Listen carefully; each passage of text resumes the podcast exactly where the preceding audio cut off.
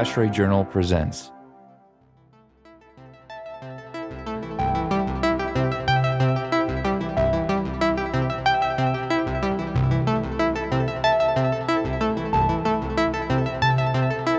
All right, everyone. Well, welcome to the ASHRAE Journal podcast. My name is Dan Bourque, and I'm a professional engineer in Halifax, Canada. And I have served my local chapter as chapter president. I'm on a few committees, the communications committee at Society. And today with me, I have some excellent guests, uh, Greg and Rebecca. Why don't you introduce yourselves? So, uh, my name is Greg Nilsson. I am a technical officer with the National Research Council of Canada. I actively research different ways to evaluate technologies that improve indoor air quality. And I've been working on the topic of wildfire smoke and protecting critical infrastructure since mid 2017. And I'm Rebecca Schmidt. I'm professor and molecular epidemiologist in the Department of Public Health Sciences at the University of California, Davis. And I have um, studies where I study the health effects of different exposures during pregnancy primarily, and that includes things like wildfire smoke and other air quality issues. Right. And so you, you both have mentioned uh, wildfires, and that's kind of the reason that we're all getting together is to talk about wildfires. In my neck of the woods in Halifax, we do not have a wildfire season. We have hurricane season. And that happens every couple of years. We get hurricanes. But uh, this summer or this end of spring, we had our first wildfire event that I can think of, and it was all the news. We had a large one down at the, the tip of the province and also one that was quite close to Halifax. And so at the time, being president of the local chapter, I said, my goodness, I need to reach out and put out a newsletter and see what kind of guidance ASHRAE has. And I was digging, digging, and then found a proposed guideline 44, which deals with wildfires. And so got put in touch with uh, with you two folks and said, I need to know more. And so here we are. Uh, Rebecca, maybe I'll ask my first question to you. As the fires were getting closer to to our house, there's always the concern of loss of property. You can lose your house and stuff like that. But there was also a concern that you know we're being exposed to all the smoke. Yes, the fire is going to hurt you, but the smoke can also hurt you as well. Based on your background and, and research, how bad is wildfire smoke or smoke in general? Yeah, so we're still learning more about wildfire smoke in particular, but air pollution in general, we know has a lot of health impacts. And during a wildfire event, those air pollution levels tend to be very much higher than our everyday kind of background air pollution levels. And so there's uh, a lot of acute, like short term health effects that can happen. And then in addition, we're learning more and more about more long term health impacts of wildfire smoke. And there's concerns about both, even if the wildfire is not very close to where your house is or where you are.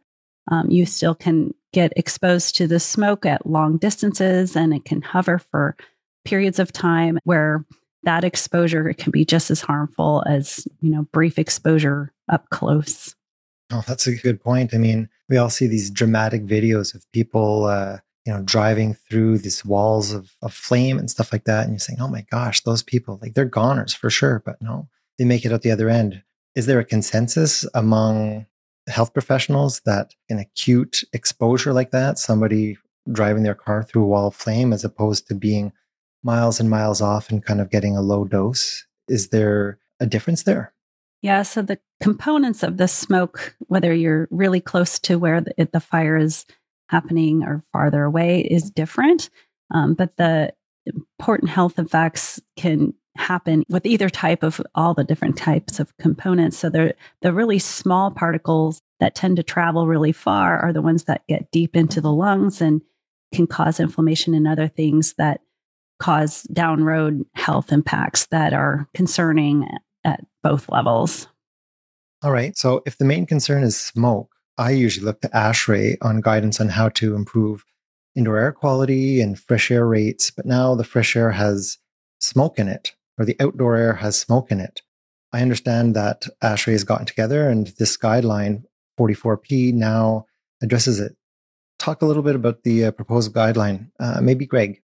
Sure. So the guideline is collection of best practices our committee is very diverse. We have people like myself who's like a researcher on methodology of how to evaluate. We've got people like Rebecca who understand the health impacts. We have a lot of mechanical engineers and designers and some building operators, filter manufacturers as well, to try to, I guess, collect as much information as we can.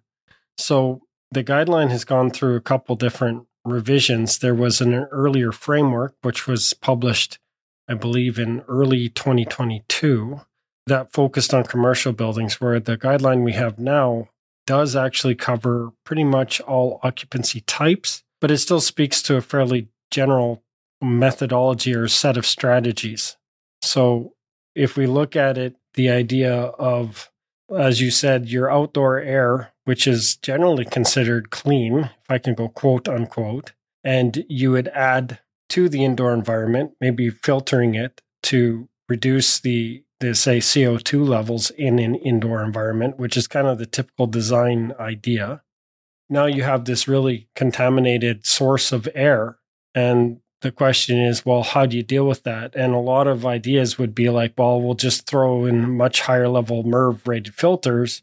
And in reality, that doesn't really meet performance expectations. So I guess if I were to answer your question in a very high level, is that we talk not only about just adding MERV rated filters, but a lot about planning, about how to approach from a design perspective, if you're building and designing and building a new building, how you can make some adaptations to a lot of focus on how to work within an existing building, whether it's maybe small retrofits or smaller actions that you can take where your system's not designed to suddenly add. If your system's designed for a MERV 8 or 10 size uh, type filter and you throw in a 14 or a 16, try to reduce the PM 2.5 or PM1, actually, which is the majority of what smoke is, your system likely won't handle that. And you're going to reduce the amount of indoor air and potentially actually create a, a negative impact where the inside of the building goes negative in terms of its pressure to the outside, and you end up pulling smoke into the building. So I think I've over answered the question. I have a tendency to do that. It's all good. Oh, that's great. But yeah, for, from a gen- general perspective, the guideline is a set of best practices. Okay, so there seem to be quite a few new publications out from ASHRAE recently, such as Standard 241, which seem to be related in, in some sense to this, and that we're looking at the outside air and we're trying to protect the occupants from particles. Or if I look at, you know, across the globe when we have uh, bad smog days and stuff like that, isn't smog just the small particles? is this guideline applicable to more than just for wildfires? I think it was meant to be kind of focused on wildfire events, um, but also when there are these um, burns that occur to in order to prevent wildfires, um, those are also included in the guidance. Mm. Is there a large difference between wildfire smoke and the type of smog that you would see in a in a city? Because when the the wildfire was happening around around Halifax, we tried to find IAQ guidance. So we go online and we see these various sensors, and oh, we're not as bad as um, you know New Delhi in in India, and we're not as bad as as uh, uh, this city. But those are continual problems, right? Before we just talked about you know driving through the wildfire or a continuous background. Uh, what's the difference between the air profile outside of a building during a wildfire from maybe a smog event. Yeah, so there are some differences, and again, in the components of smoke, and whether that's um, smoke that's burning in an urban area with things like cars and refrigerators and all kinds of other things mixed in, or if it's just a vegetation fire. Um, a lot of times, the controlled burns are simply vegetation fires, but um, and that's different than again than the air pollution you get from like traffic and other sources. But in all cases, there are particulate matter is a key component, and that's kind of what our guideline focuses on um, filtering that out because we know that there are these health consequences associated with particulate matter, and in all cases, any kind of particulate matter being breathed in isn't very healthy, and we want to reduce our exposure. Absolutely absolutely. And um, if you know, the particulates are the problem then, and they were trying to to deal with them. Again, looking online during our wildfire, there seemed to be a number of uh, new weather stations or new IAQ stations that happened to pop up uh, from one day to the next. There was like two or three in Halifax, and the next day there were seven, and the next day there was fifteen. So, are they good enough? Is it people like myself, engineers, who say, "Oh, I need to provide everybody with some data, so let me, you know, share my data and, and share my data"? Is is this uh, just noise because of the quality of the sensors? Is this helpful at all? Well, I would say that there's a large range of low cost sensors that are have reached the market that uh, most of them if not all use some sort of an online dashboard. Some of them the dashboard is public. They're all based on a basic type of sensor. They actually all use very similar components. So in terms of the low cost sensors so we're talking a sensor that is probably less than a thousand dollars. Uh, and some people are going to look at me thinking that I'm crazy, saying that that's a low cost sensor. But some of the sensors only less than a thousand. oh, come on. Well, I know like CO2 sensors are, are can be quite. I don't want to use the word cheap. They're low cost, but you can get most sensors in that range from say two hundred and fifty dollars Canadian up to up to about eight hundred dollars Canadian. I'm not sure in the U.S conversion rate off the top of my. You can get some low cost sensors around a hundred dollars US. In, terms of like, are they good? So when you look at the type of data that the the AQHI in Canada or the AQI in the US is using, these are traceable to the National Institute of Standards and Technology, if I'm using that NIST correctly. They're very high grade instruments, and we're talking you know, more than a thousand. We'll just say that.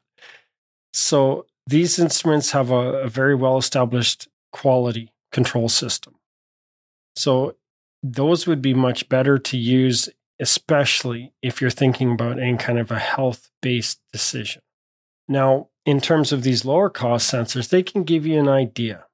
And the best way that we've proposed it, or I guess proposed it in the in the guideline, and when I'm talking with others about this, is you can use it to baseline your building. Particles come and go. You talked about air pollution. You have traffic events that can peak your your particles, and you get an idea of like what's your building like normally.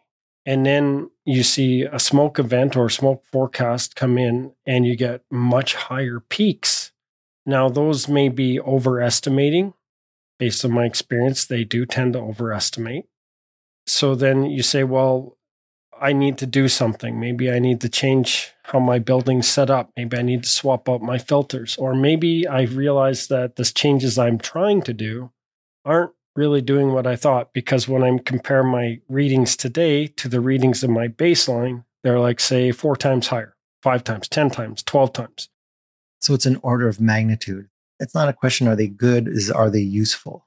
The quality of the measurement that it's giving you may be highly suspect. But if all of a sudden you're 10 times larger than yesterday, uh, chances are things aren't great outside or inside. So they provide a good relative measure of the same space. Do you see in your research or in your field that these types of sensors are becoming more commonplace inside buildings? Like, you know, we have CO2 sensors that are now built into thermostats. They have um, occupancy th- sensors and I've seen um, VOCs, uh, volatile organic compounds, that are now built into some of these uh, sensors. I haven't personally seen any with particulates, but maybe I'm not keeping my eyes open enough. Are these, again, order of magnitude um, useful, or hey, listen, your your HVAC system should be doing the job, and you shouldn't be noticing any, you know, order of magnitude differences sitting at your desk because uh, it's too late there's a lot in that question, Dan. so let me. I'll, I'll I'll take a swing at it, and then maybe I'll let Rebecca. She she can ponder on it and fix the stuff that that I didn't cover. So, the particle sensors are getting a lot of attention, especially from building researchers. My colleagues, colleagues in Health Canada and EPA and other groups, because field studies are super valuable for understanding how buildings perform what's going on. However, like for example, I'm studying some some different particle movement indoor spaces. I'm using instruments that are twenty thousand dollars each. That's Canadian. Those instruments, you cannot deploy that in a in a multi-story apartment building. That's I'll use the word impossible rather than impractical because nobody's going to pay, you know, that much money for a research project. So you're starting to see these sensors being utilized by the research community. And then they backtrace them and, and do cross comparisons to higher grade instruments. So that's a lot what they're being used to. So, in terms of particles, a lot of these sensor kits will come with occupancy or light sensors, even sound, and the VOC sensors. Uh, when we do VOC measurements, we're measuring parts per billion to parts per trillion with very high grade instruments. The VOCs type, even more expensive ones that use generic VOC monitoring, again, they give you an idea. So, as Rebecca mentioned earlier, relative. Are you seeing big differences? Does uh, something has changed in the environment? Your filters are getting saturated, whichever. These can help inform you. But again, it comes back to that. Did you do the due diligence? Did you get your baseline? You know, these are the things you'd have to look back and say, oh, wow, like my daily routine is this and I'm seeing something very different. How can I make that better? Right. And, you know, we say VOCs, but uh, I think the proper term is more TVOCs or total volatile organic compounds because I asked earlier, are there particular components of wildfire smoke that are more harmful than the smoke that would come from smog? Is it just the particles or is it some of the VOCs that are in there? And I'm not imagining a time in my lifetime where you'll be able to analyze, like on uh, all those science fiction movies, where you just, you know, wave a little sensor around. It says, "Oh, too much benzene in this air. You know, let's uh, let's get out of here. Put on our benzene masks or something like that." No, it's you're looking at total. So yeah, it must be um, how far you you compare to baseline or something. I feel like Rebecca really wants to say something, but I was just thinking, I don't know, I guess a lot of times the particulate matter is kind of a surrogate for all the other things that are riding along with it. And so there are these other components that may be more harmful or um, but they tend to be correlated in their presence. And so that's why we use particulate matter is a little easier to measure and um, is a good kind of standard as a surrogate for the whole mix.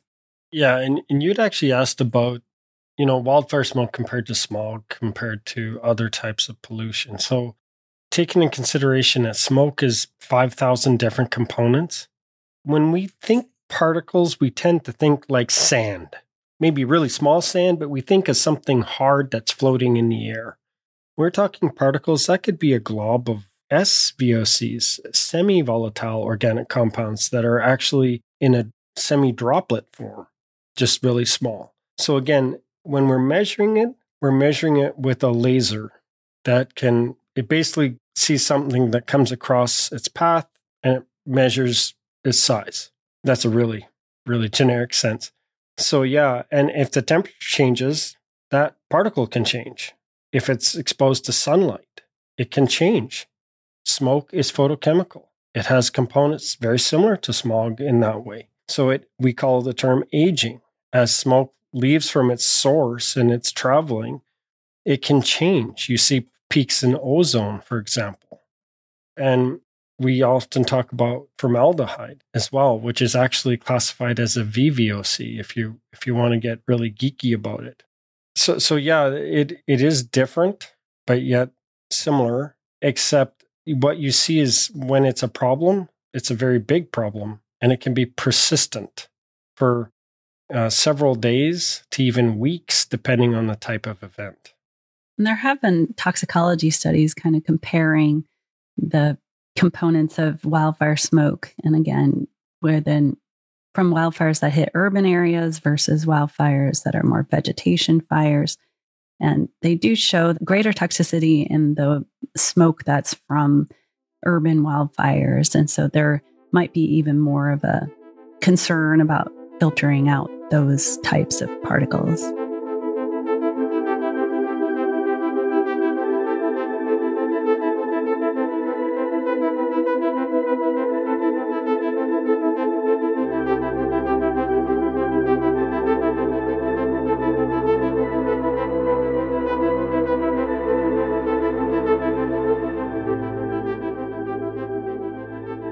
Here may be a, a less technical question to, to mix it up a bit.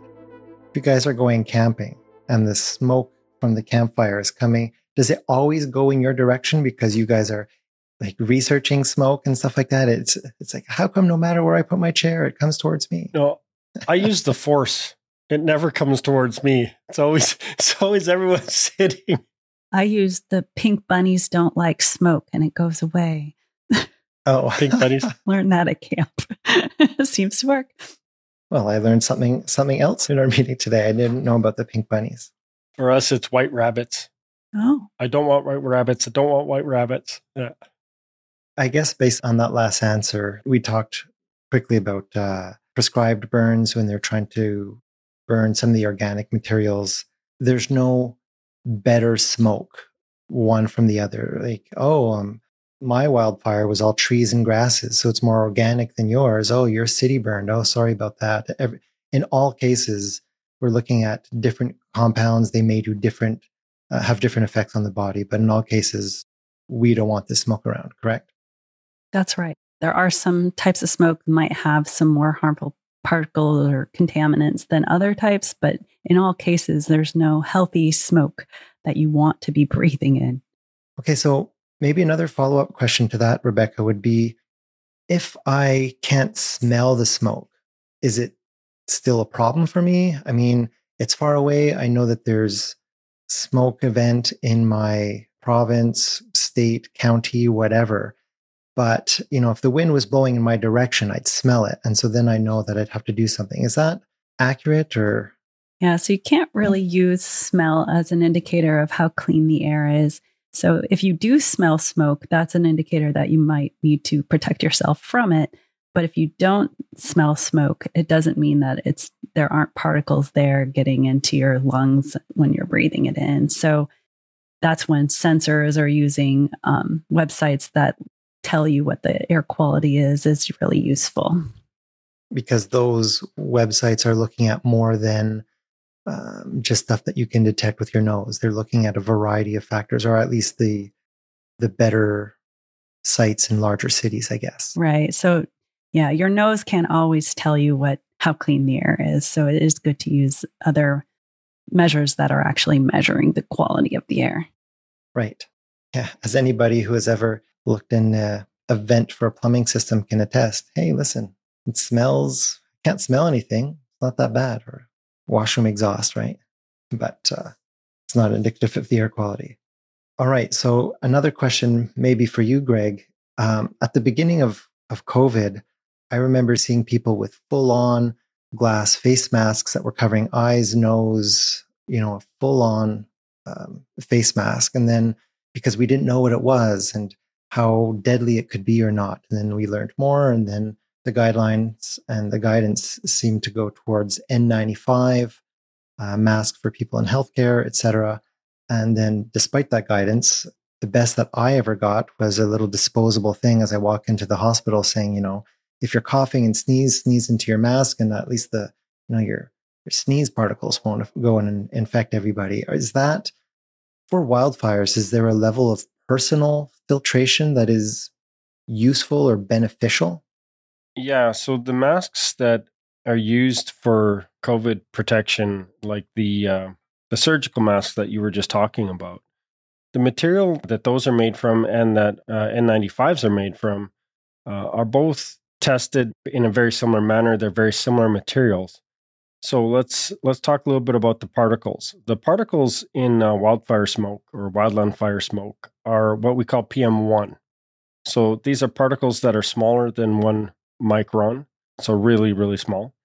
And the performance testing for the masks, uh, they're tested using particles that are roughly 80 nanometers, so 0.08 of a micron, so much smaller than than smoke particles. They are different types of particles, so that can impact the filtration efficiency. But the material itself uh, should be effective against wildfire smoke.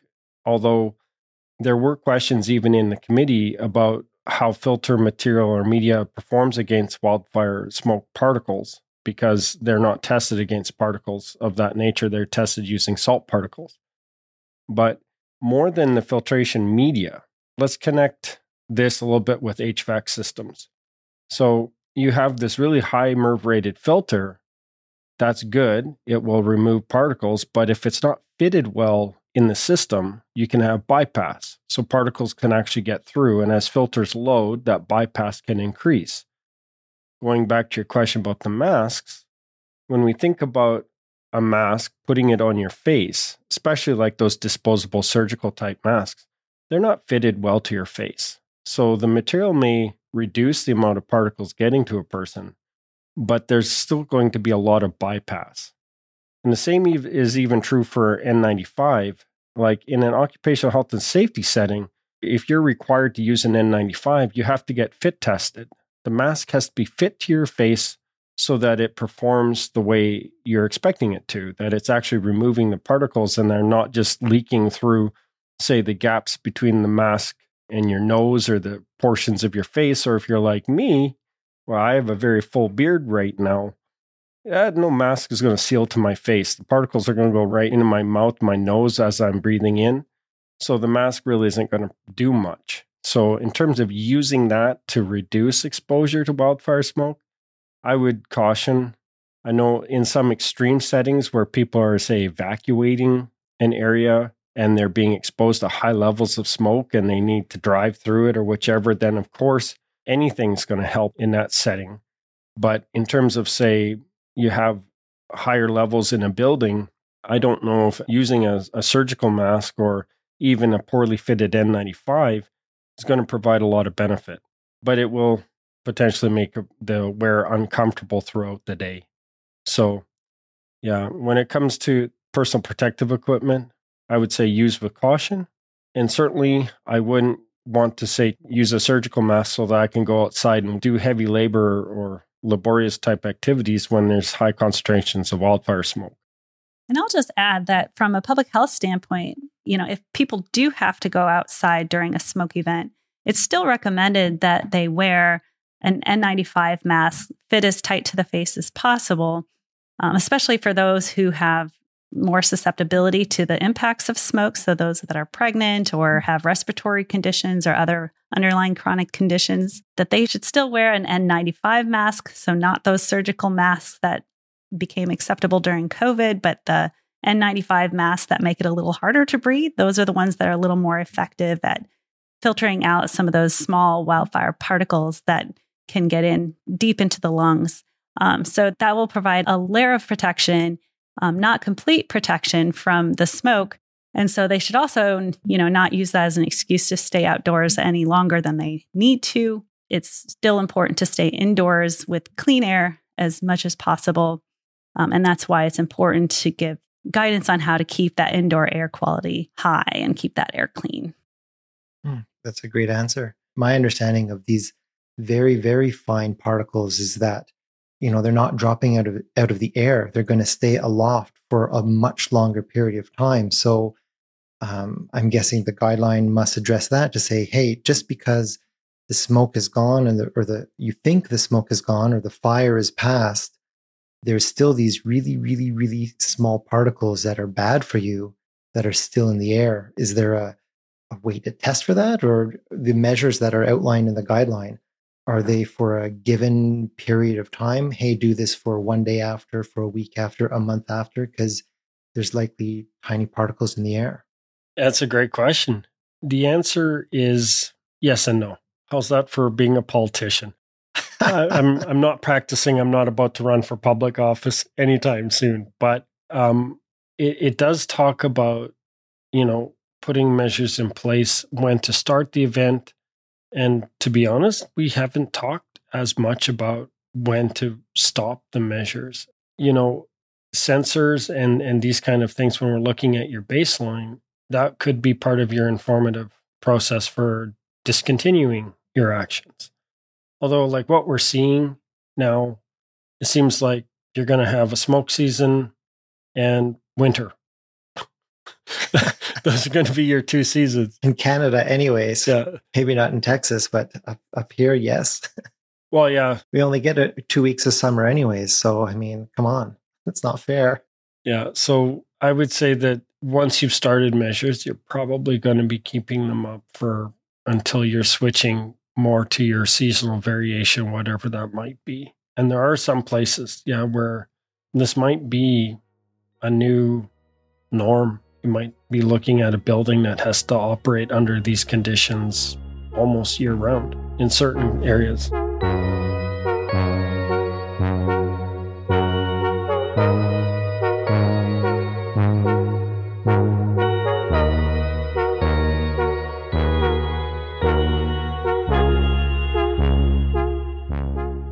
right. So, in the guideline that you guys are both working on, maybe you guys can talk about how the guideline is structured.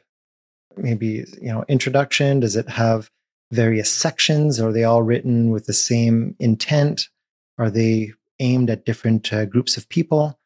Um, how is ASHRAE addressing this issue of wildfires and the smoke that's uh, bad for people? I can start by saying that the guideline starts with an introduction on why the guideline was written, and especially in times where we see more and more wildfires occurring, um, and they tend to be larger and impacting more people.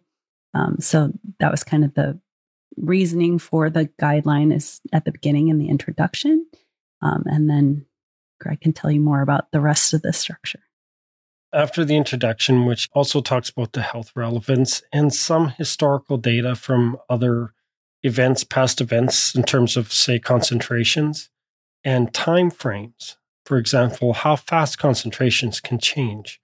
And that's meant to give the reader context. So as they start to develop their plan, the Middle section is more focused on new design and or if you were looking at retrofitting or redesigning an existing building. Some approaches, we've made some attempts to to look at how you can pre-calculate loading factors on your filters try to make decisions on filtration rates. And again, we were actually helped the EPA and BC CDC both gave us um, some great data sets from their archives that kind of give a designer an idea okay so this fire produced this level and these other fires produced that level and it lasted for x amount of days and you can start to kind of think about what do i want this building to do how do i want it to perform what kind of indoor outdoor ratio do i want to try to protect to and then the last and it is the biggest section and has a slightly different we use the term voice and it speaks more to the operator the people that are reacting in real time and flipping the switches, adding filters, and doing the work hands on in the building. What do they need to do?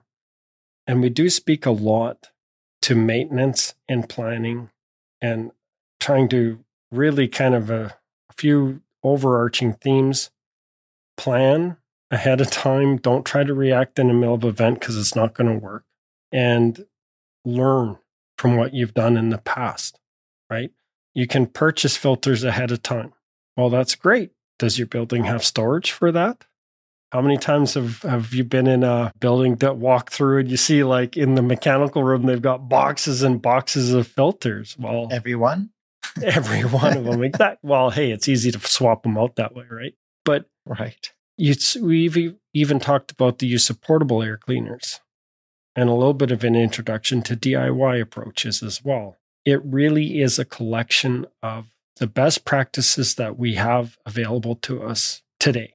And the goal is, is that people will start to apply these and hopefully share some of their lessons and the document can grow and improve. It's not a standing committee yet, could be, who knows, but it is uh, at this stage, our, our goal is to collect the best practices and get them in the hands of those who need it.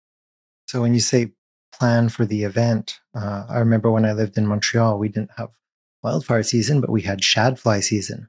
And shadflies are something that will clog up your pool filter in hours. And um, some of the buildings that we worked on, the new construction, they actually put like a extensible mesh over the cooling tower louvers and they were you know changing out pre-filters on a almost hourly basis when those bugs are up and in the air they get everywhere so you're saying there's a similar mentality for wildfires where you know I change my filters every so often, and now uh, wildfire season is upon us, and so now we are, I guess, taking those those high MERV, the ultra efficient filters, and we're just changing them out to uh, take all those tiny, tiny particles out of it. Yeah, I would say that there are certain regions that we know are going to experience smoke in Canada. That's going to be BC and, and Alberta. There, it's it's an annual thing now. We don't really have a traditional wildfire season anymore. I'd say the East Coast of the US probably didn't consider this until this year.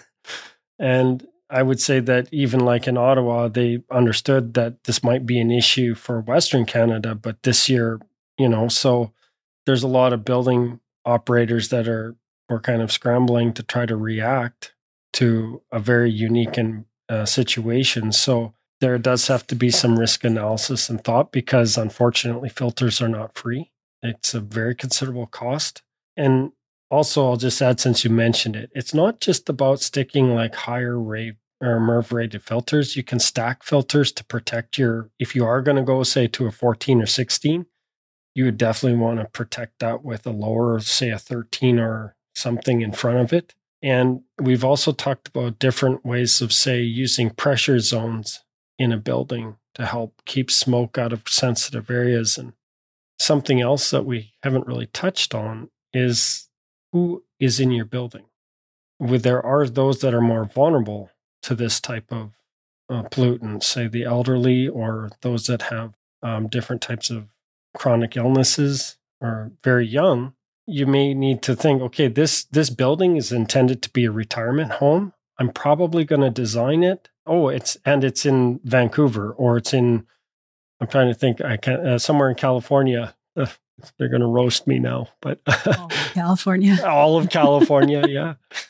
Um, you're you're going to want to design maybe a little bit higher level than say a building that's going to be occupied half the time because half of it's server farms.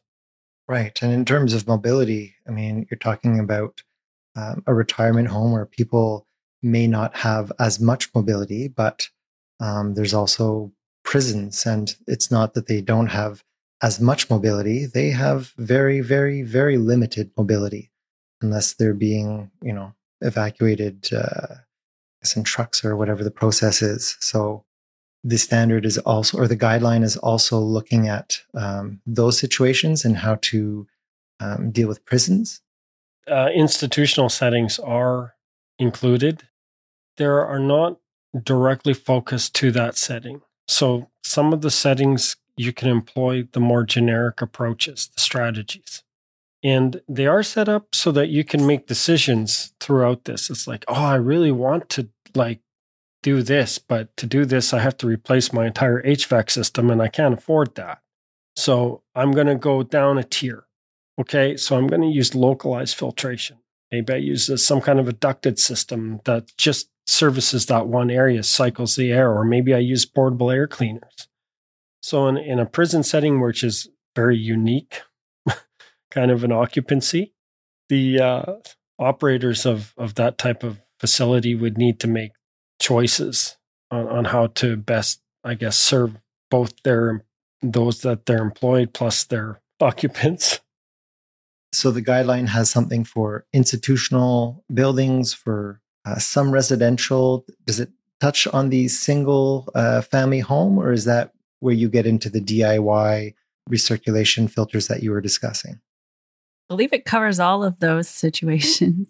So you can use the DIY measures for air purifiers in any kind of building. So it could be residential, but it also could be schools and other things where you want kind of a less expensive option for additional air cleaning.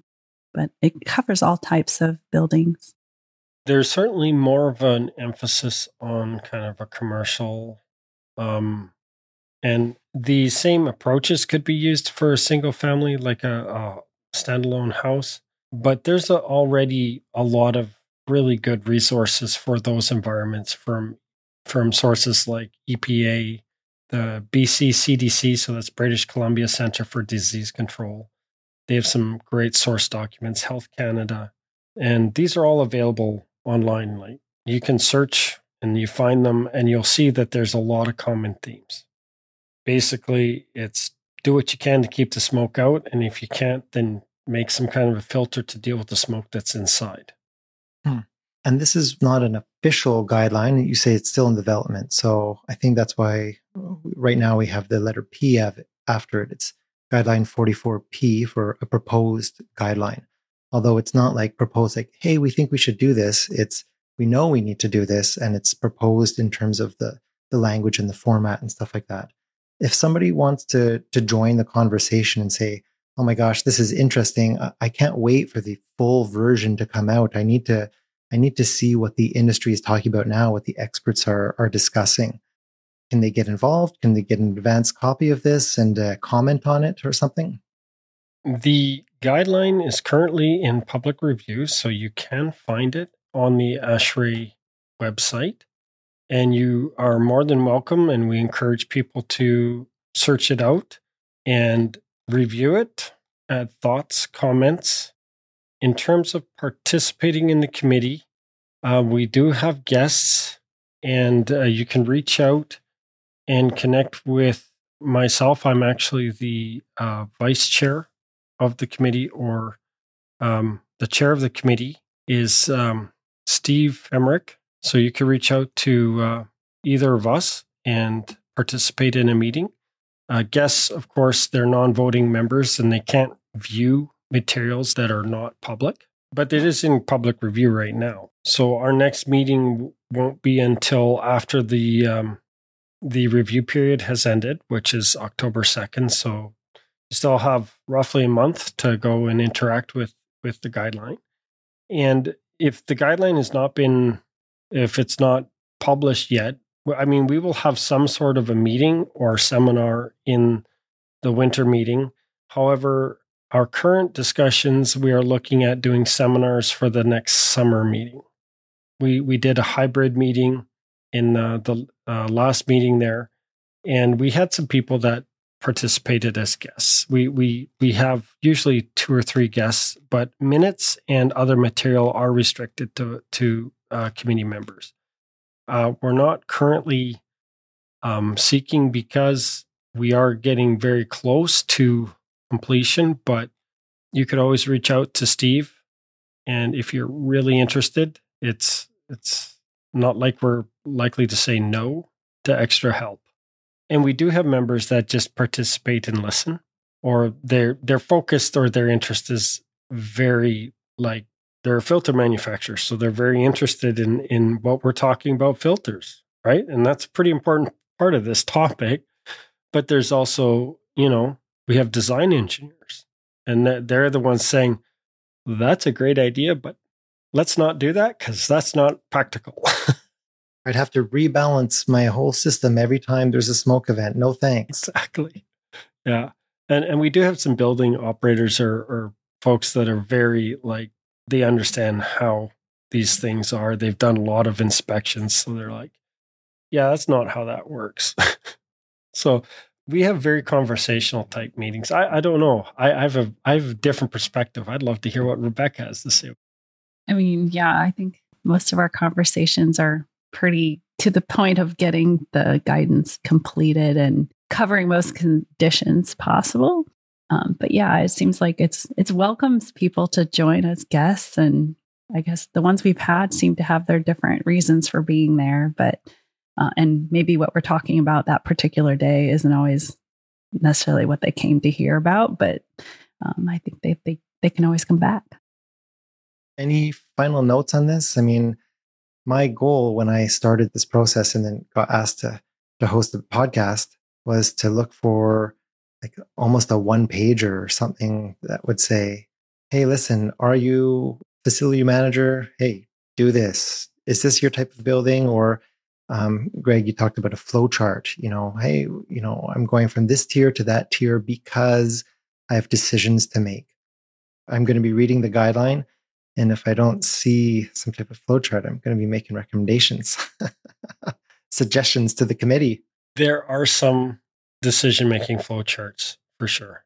And it's more of a when to engage kind of approach and or different things you can try taking And there are different charts in terms of like your decision making kind of idea like, okay, I really want to put in pressurized zones. Oh, but that means I have to have a complicated building automated system. And I wasn't planning on doing that. I was just going to go with the rooftop system. yeah, there's different ways. And by all means, Daniel, I'd love to see you look at it and give us your thoughts. And if the feedback says, hey, you guys, you've got a great start, but we need more, then we're certainly going to welcome more people to come and help us develop content. I was just going to say, I don't think we've boiled it down to a one pager, but we've talked about making like some summary slides and things to make it digestible to different audiences. Um, but the one pager is probably also, a, if we can get it to one page, is a good idea. An infographic I can share on LinkedIn or something like that, right? That's the the key. Ooh, you like this infographic? Get the get the guideline and join ASHRAE. Well, this has been a very informative conversation. I'd like to thank both Greg and Rebecca for joining me and answering my questions and for talking more about proposed guideline 44 on wildfire smoke management. And yeah, I'll definitely be reading the rest of the guideline and providing comments before October 2nd, 2023 for the next uh, revision cycle. Thanks for being my guest today. All right, this is Dan Bourque signing off for ASHRAE Journal Podcast. Thanks for listening.